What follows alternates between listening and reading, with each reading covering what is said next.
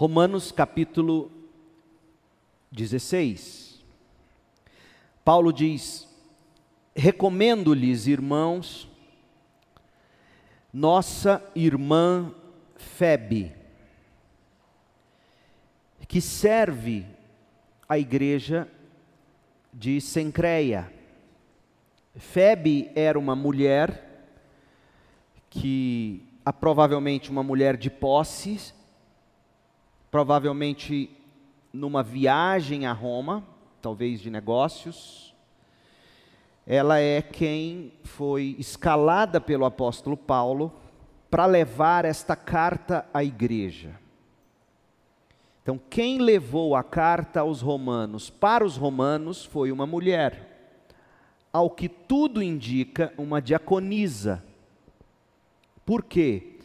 Porque o verbo servir, ele traz essa ideia de diaconato. Aliás, é diaconia no grego a expressão. Então, ao que tudo indica, no Novo Testamento, nós já, já havia a estrutura diaconal nas igrejas. Paulo já cumprimenta diáconos e bispos, por exemplo, escrevendo aos Filipenses. Na primeira carta a Timóteo, ele orienta sobre a estrutura de liderança, os oficiais da igreja, presbíteros, pastores ou bispos, uma categoria só, uma pessoa que desenvolve funções diferentes, não é que são cargos diferentes. Eu sou o pastor Leandro, pastor, sou presbítero, sou bispo. Minha função episcopal é no sentido de supervisionar a igreja, presidir a igreja. Minha função presbiteral é no sentido de ser um conselheiro, um, um ancião, alguém que, que cuida de, de cuidar dos valores da igreja. E como pastor, eu pastoreio, eu prego, eu cuido.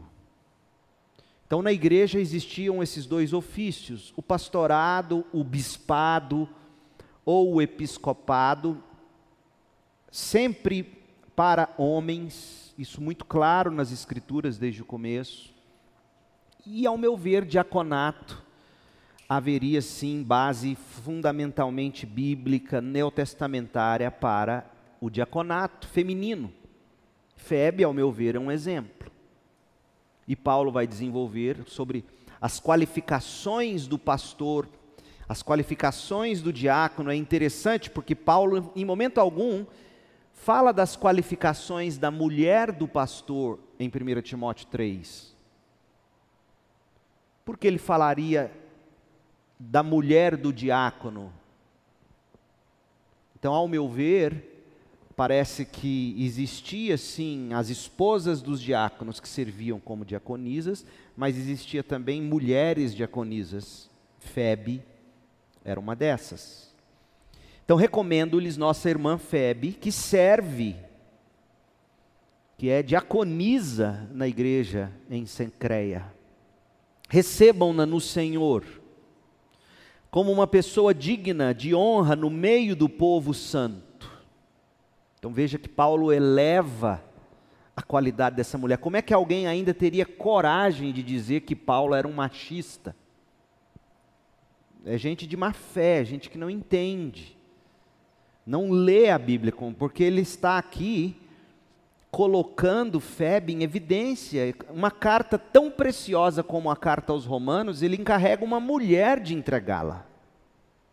E ele diz: Olha, recebam-na como uma pessoa digna de honra no meio do povo santo, ajudem-na no que ela precisar, pois tem sido de grande ajuda para muitos, especialmente para mim. Olha que deferência a uma mulher.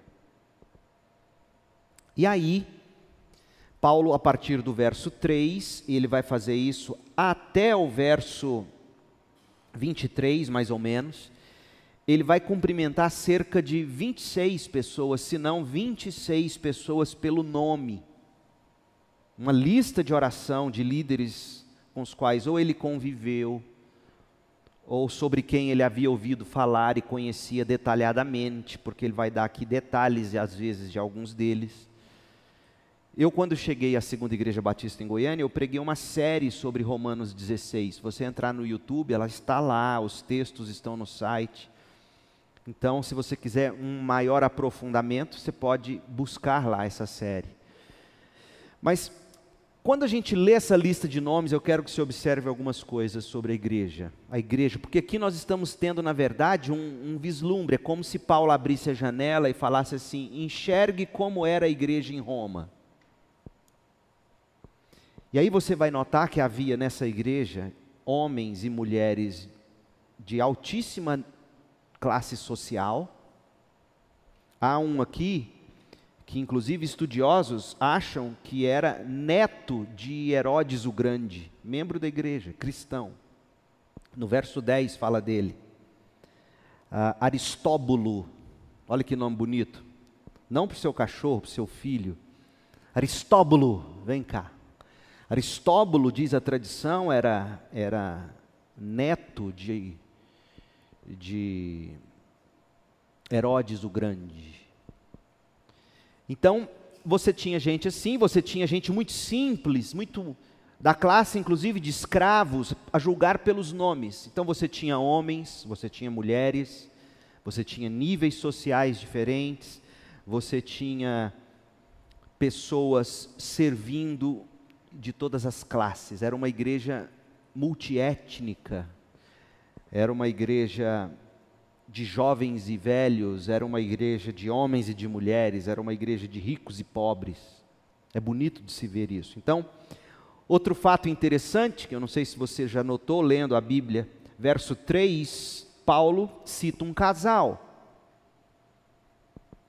Priscila e Áquila. E de novo, Paulo faz uma deferência, digamos, a Priscila, porque porque ele apresenta o casal colocando o nome da mulher em primeiro lugar, Priscila.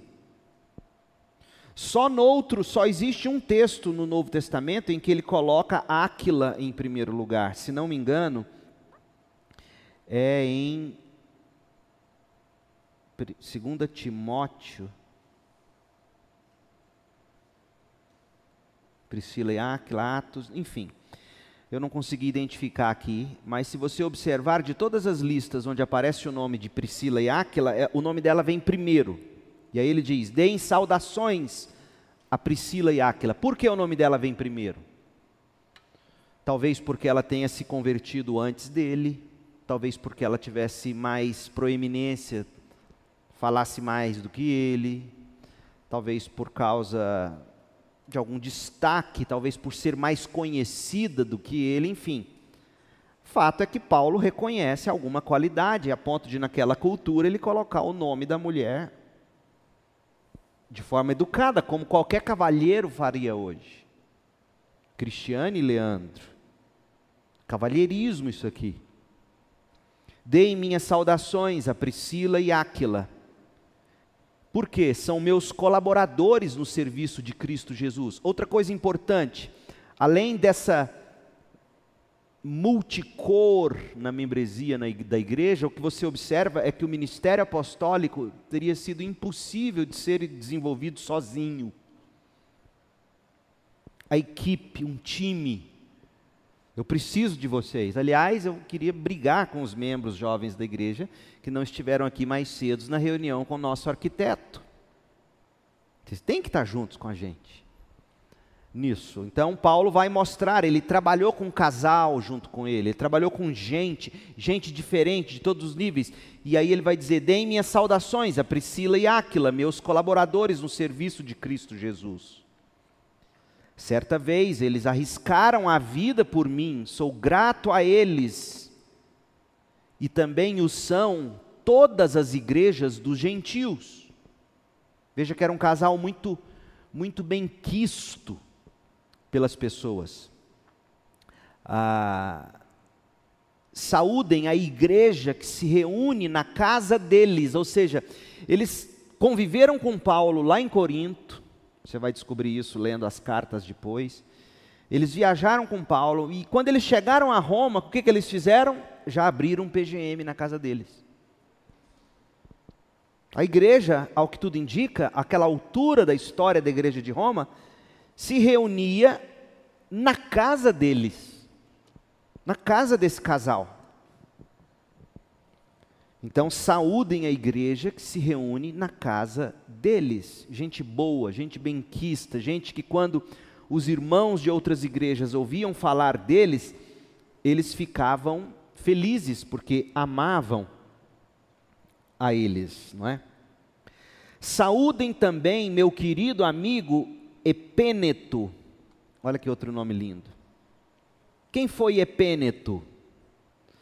Foi o primeiro seguidor de Cristo na província da Ásia. Veja as lembranças que Paulo guarda.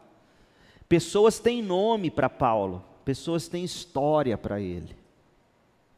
Não é uma massa de gente. A igreja não é uma massa de gente. A igreja é composta de gente, como, por exemplo, Epêneto, o primeiro convertido na província da Ásia. Não é?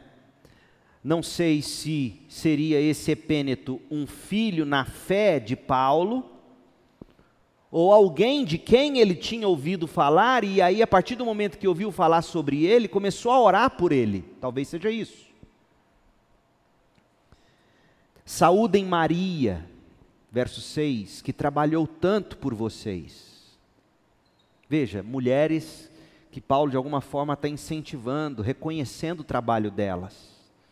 Trabalhou pelos romanos e Paulo reconhece.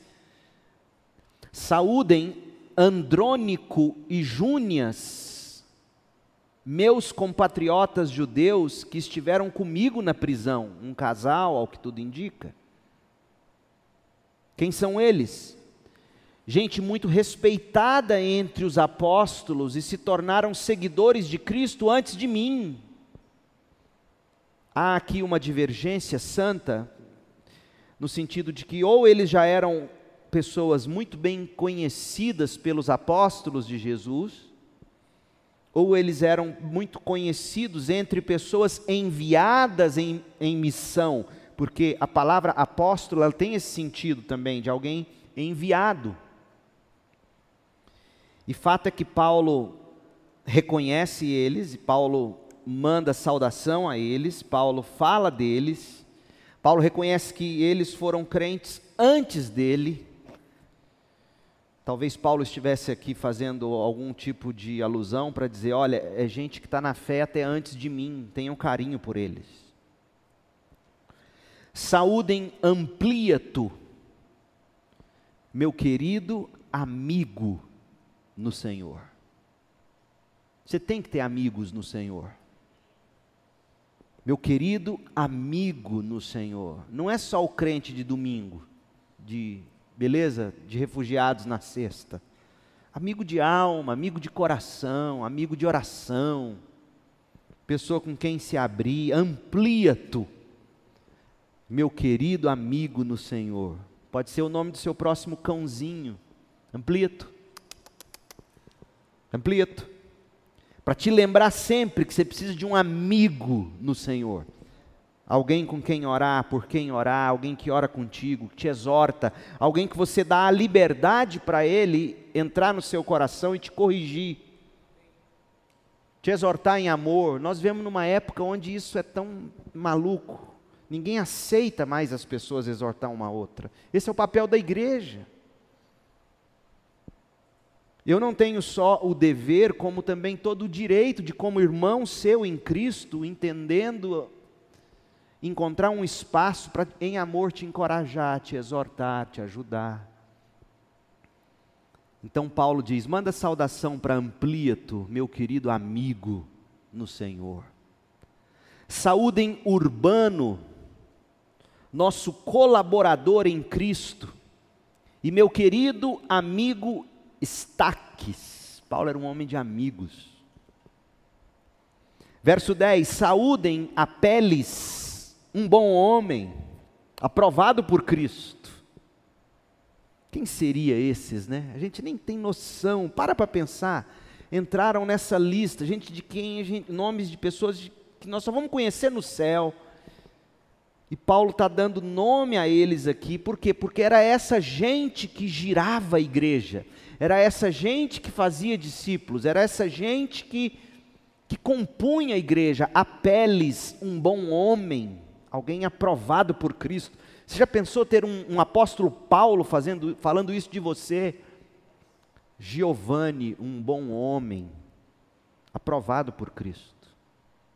Yasmin, uma boa moça, aprovada por Cristo. É assim que, que a gente tem que falar uns dos outros. Né? Saúdem os que são da casa de Aristóbulo, os parentes dele, a família de Aristóbulo. Saúdem Herodião, meu compatriota judeu. Veja, Paulo encontrava sempre uma maneira de se identificar, de adjetivar o outro, mas não apenas para elogiar, mas era uma identificação. Poxa, Herodião, você também é judeu, cara. Imagina, abandonamos o judaísmo, estamos em Cristo agora. Saúdem os da casa de Narciso, que são do Senhor. Saúdem Trifena e Trifosa, olha que coisa linda, as gêmeas talvez, nomes aí para o Giovanni e a Luana, na primeiras filhas gêmeas. Saúdem Trifena e Trifosa, obreiras do Senhor. Mulheres são obreiras, ah, por mais obreiras nessa igreja. Obreiras. Não é mulher só preocupada com chapinha, não. Mas de ser obreira mesmo de Deus. O que é uma obreira? Quase que eu falei bobagem. O que é uma obreira? Uma mulher que trabalha na obra, que serve, serve aos irmãos, cuida uns dos outros. Mulheres que oram, mulheres que fazem discípulas, obreiras, e a estimada Pérside, que tem trabalhado com dedicação para o Senhor. Olha quantas vezes Paulo faz referência a mulheres e elogia o trabalho delas, delas na igreja. Então nunca mais digam que Paulo é um, um chauvinista. Não é. Agora, Paulo entendia papéis. Paulo entendia funções. O homem é o cabeça do lar. O homem é o cabeça da igreja, porque a igreja é família de Deus. Não significa que uma trifena ou uma trifosa não possa ser presidente da república, não tem problema nenhum ser. Não tem problema nenhum a Pérside ser a presidente da IBM. Tem problema nenhum a FEB ser uma mulher de negócios. Agora, quando se trata da família, quando se trata da família de Deus, a família de Deus é a igreja. E lembrem-se, o casamento existe para servir a igreja, não é o inverso. O casamento serve para ilustrar o amor de Cristo pela igreja. Lá no céu nós seremos noivos, noivas de noivas de Cristo, casaremos com Ele, no sentido é, figurado, digamos. Então, quando nós pensamos na família de Deus, existe a questão do homem. E um dia a gente pode até juntos conversar sobre 1 Timóteo 2, quando Paulo vai dizer: olha, primeiro foi Eva enganada e não Adão. Ele não está dizendo que Eva é mais burra do que Adão e por isso ela foi enganada. Não é isso que ele está dizendo. Ele está dizendo o seguinte: no momento em que Adão permitiu que a ordem de Deus fosse quebrada, por isso que ele traz: primeiro foi Eva tentada e não Adão. Ele está dizendo que o diabo foi astuto, ele foi lá e em vez de, de dizer para o homem, ele que tinha que tomar a decisão, ele que tinha que dar a palavra final, e a Bíblia em Gênesis faz questão de mostrar que ele estava ao lado de Eva e não falou nada, ele se omitiu. A palavra final em amor e verdade teria que ser dele, ô oh, dona serpente, a sua conversa não é com ela, essa conversa é comigo. E meus meninos sabem, desde pequenininho, uma vez ou outra eu posso ter falhado, mas quando eu chego em casa, quem responde por eles sou eu, não é a Cris. Vai falar com seu pai. Se eu estou no escritório e escutava, hoje não, hoje eles são muito bons meninos, sempre foram. Mas eu escutava às vezes um deles riliando com a mãe lá fora e eu no escritório. Você acha que eu pensava, esse é problema dela, ela resolve. Eu saía do escritório e ia lá. Ou dava o grito lá de dentro: Samuel! Isabela! É mentira? Por quê? Quem é o homem dessa casa?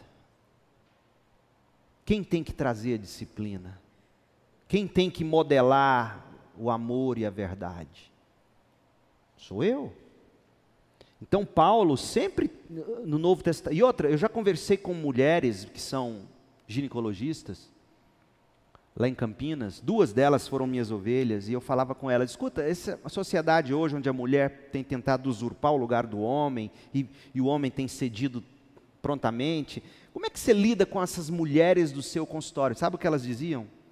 Quase que unanimemente, as mulheres dos consultórios, as casadas, se queixam por não ter os homens tomando a rédea, sofrem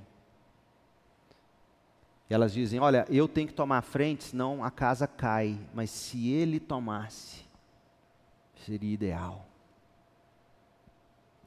Então veja que na igreja de Jesus, na família de Deus, no lar cristão, tem espaço para uma mulher ser empresária, empreendedora, obreira na igreja, atuante.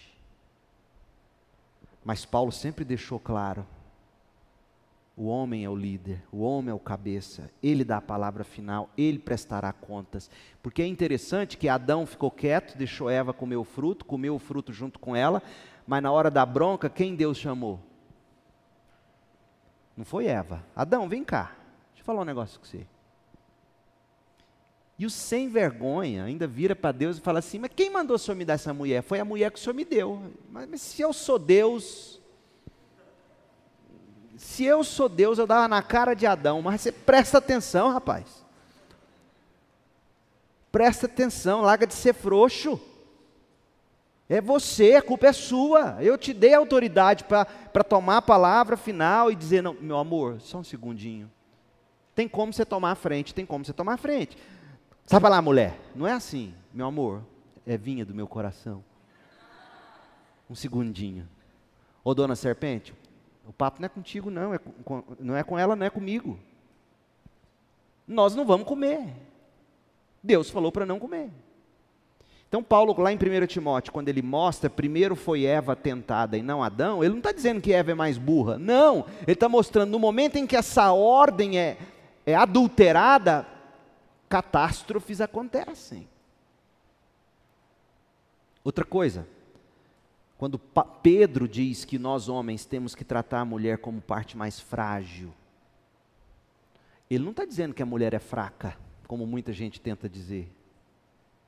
O teólogo Erasmo Carlos tem razão, dizem que mulher é sexo frágil, mas que mentira absurda. É verdade, elas parem, gêmeos, parto normal e dá risada. Eu pego uma gripe, eu tenho que ir para UTI.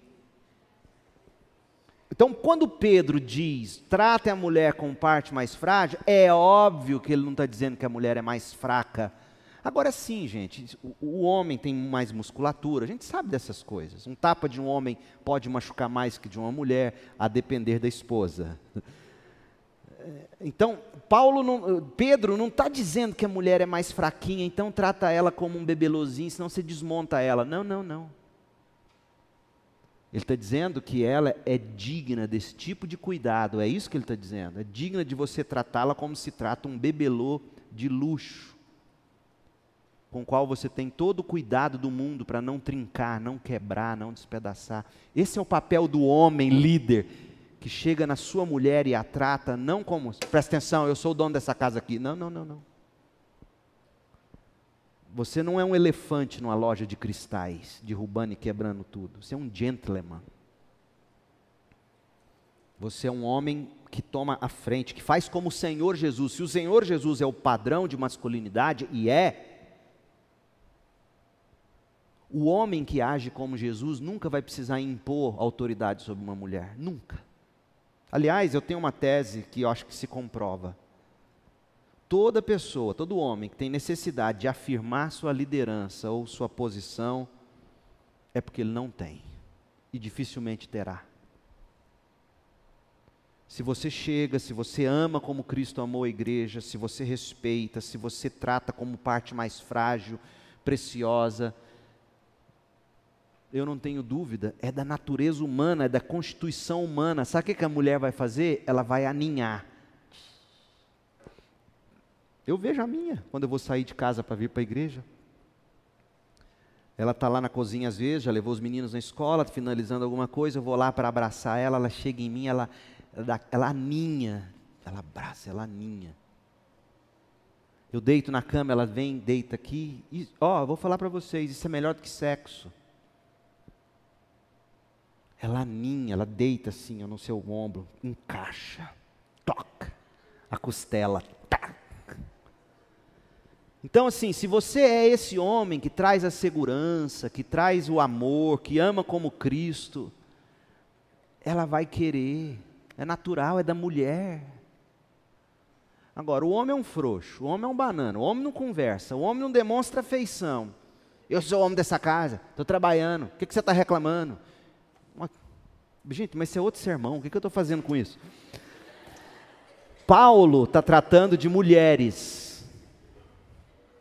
Paulo nunca denegriu mulheres. Paulo elogiou, Paulo enalteceu, Paulo mostrou que elas podem ser obreiras, podem ser diaconisas, mas definiu papéis. Verso 13: Saúdem Rufo, a quem o Senhor escolheu, e também sua mãe, que tem sido mãe para mim. Olha, olha que coisa linda, vontade de beijar esse Paulinho. Ô Paulinho, ele tinha uma mãe de oração, ele tinha uma mulher que tratava ele como um filho. Olha a importância das irmãs mais velhas na igreja, cuidando dos mais jovens. Olha a importância disso aqui, meninas, queiram envelhecer sendo, sendo mães de oração, mães para aquelas pessoas sozinhas na igreja. Gente que está chegando o Natal, você já presta atenção. Quem está sozinho na igreja, deixa eu saber se dá para levar para minha casa para comer a ceia comigo. Meu Deus. Ei, Marquinhos. Já está convidado, pode ir lá para mim. Glória a Deus. Percebe? E meninas, queiram crescer assim, queira casar com um homem que gosta de receber gente. Esses homens que não quer receber ninguém, sai fora. Queira receber gente, queira estar tá com gente, para quando chegar essas datas festivas, se ajudar ela na cozinha e encher de, de paulos que precisam de mães de oração. Isso é a igreja. Saúdem Assíncrito, Flegonte, nome de enxaguante bucal. Flegonte, Hermes, Pátrobas, Hermas, e os irmãos que se reúnem com eles. Saúdem Filólogo, Júlia, Nereu e sua irmã, e também Olimpas, e todo o povo santo que se reúne com eles. Saúdem uns aos outros com beijo santo. Misericórdia, Marquinhos. Todas as igrejas de Cristo lhes enviam saudações. O que é o beijo santo? Deixa eu falar para você, crente, o que é o beijo santo? Talvez a nossa cultura não comporte mais um beijo santo. Não é beijo de língua, não. Um beijinho no rosto. Sabe os dois? Lá no Rio de Janeiro, eu vivo, vivo deixando as irmãs a ver navios, as mais velhas, porque eu não fico dando beijo em irmã mais nova. Porque lá é dois beijinhos. Aqui, se chega nas irmãs mais velhas, é um só, né? Ô, oh, minha irmã, vem cá, né? E outra coisa, vai dar abraço em irmã, não é de frente, não. Os irmãos já chegam agarrando. Pega o, cotovelo feminino, existe para algumas atitudes espirituais. Observa como seu pastor abraça uma menina. Ó. Oh de lado, respeito, distância. O nego já quer colar. Pelo amor de Deus, caneta azul nesse cara, não é possível. Então, beijo santo é respeito, é carinho, é, é, é demonstração de afeto. Paulo está dizendo que a igreja demonstra afeto, crente demonstra afeto. Gente, chega de carranquice. Crente que, você tem problema de oscilação, toma um remedinho. Mas assim, tenha sorriso, abraça, cumprimenta, dê um ósculo santo. Se não é o ósculo santo, um aperto de mão carinhoso. Um abraço de lado, se é feminino. E se é homem também, eu não vou pegar o Luiz César e me agarrar com ele, eu e ele. Então, né? Mas aquele abraço chegado, de, oh, né? É, é, disso, isso é igreja. Então, Paulo não coloca isso aqui à toa, isso aqui não é um acessório. Existe a necessidade de se demonstrar afeto na igreja. Todas as igrejas de Cristo lhes enviam saudações. Paulo terminou de fazer os cumprimentos, ele dá agora algumas instruções finais, verso 17. E agora, irmãos, peço-lhes que tomem cuidado com aqueles que causam divisões e perturbam a fé, ensinando coisas contrárias ao que vocês aprenderam. O que nos une como igreja não é ósculo santo, é doutrina. Ósculo santo é consequência da doutrina. O que nos faz ser, segundo a Igreja Batista em Goiânia, é o nosso corpo de doutrinas. Doutrina é sério para a gente. Então, aqueles que causam divisões, perturbam a fé, de que maneira? Não é simplesmente com fofoca, é ensinando contrário ao que vocês aprenderam, fiquem longe deles. Não segue no YouTube, não assista no Instagram, não visite os cultos, fuja. Esses indivíduos não servem a Cristo, nosso Senhor, mas apenas ao seu próprio interesse, seu próprio ventre. A expressão grega é serve a sua própria barriga. Umbiguistas, centrados no próprio umbigo. E enganam os inocentes com palavras suaves, de bajulação.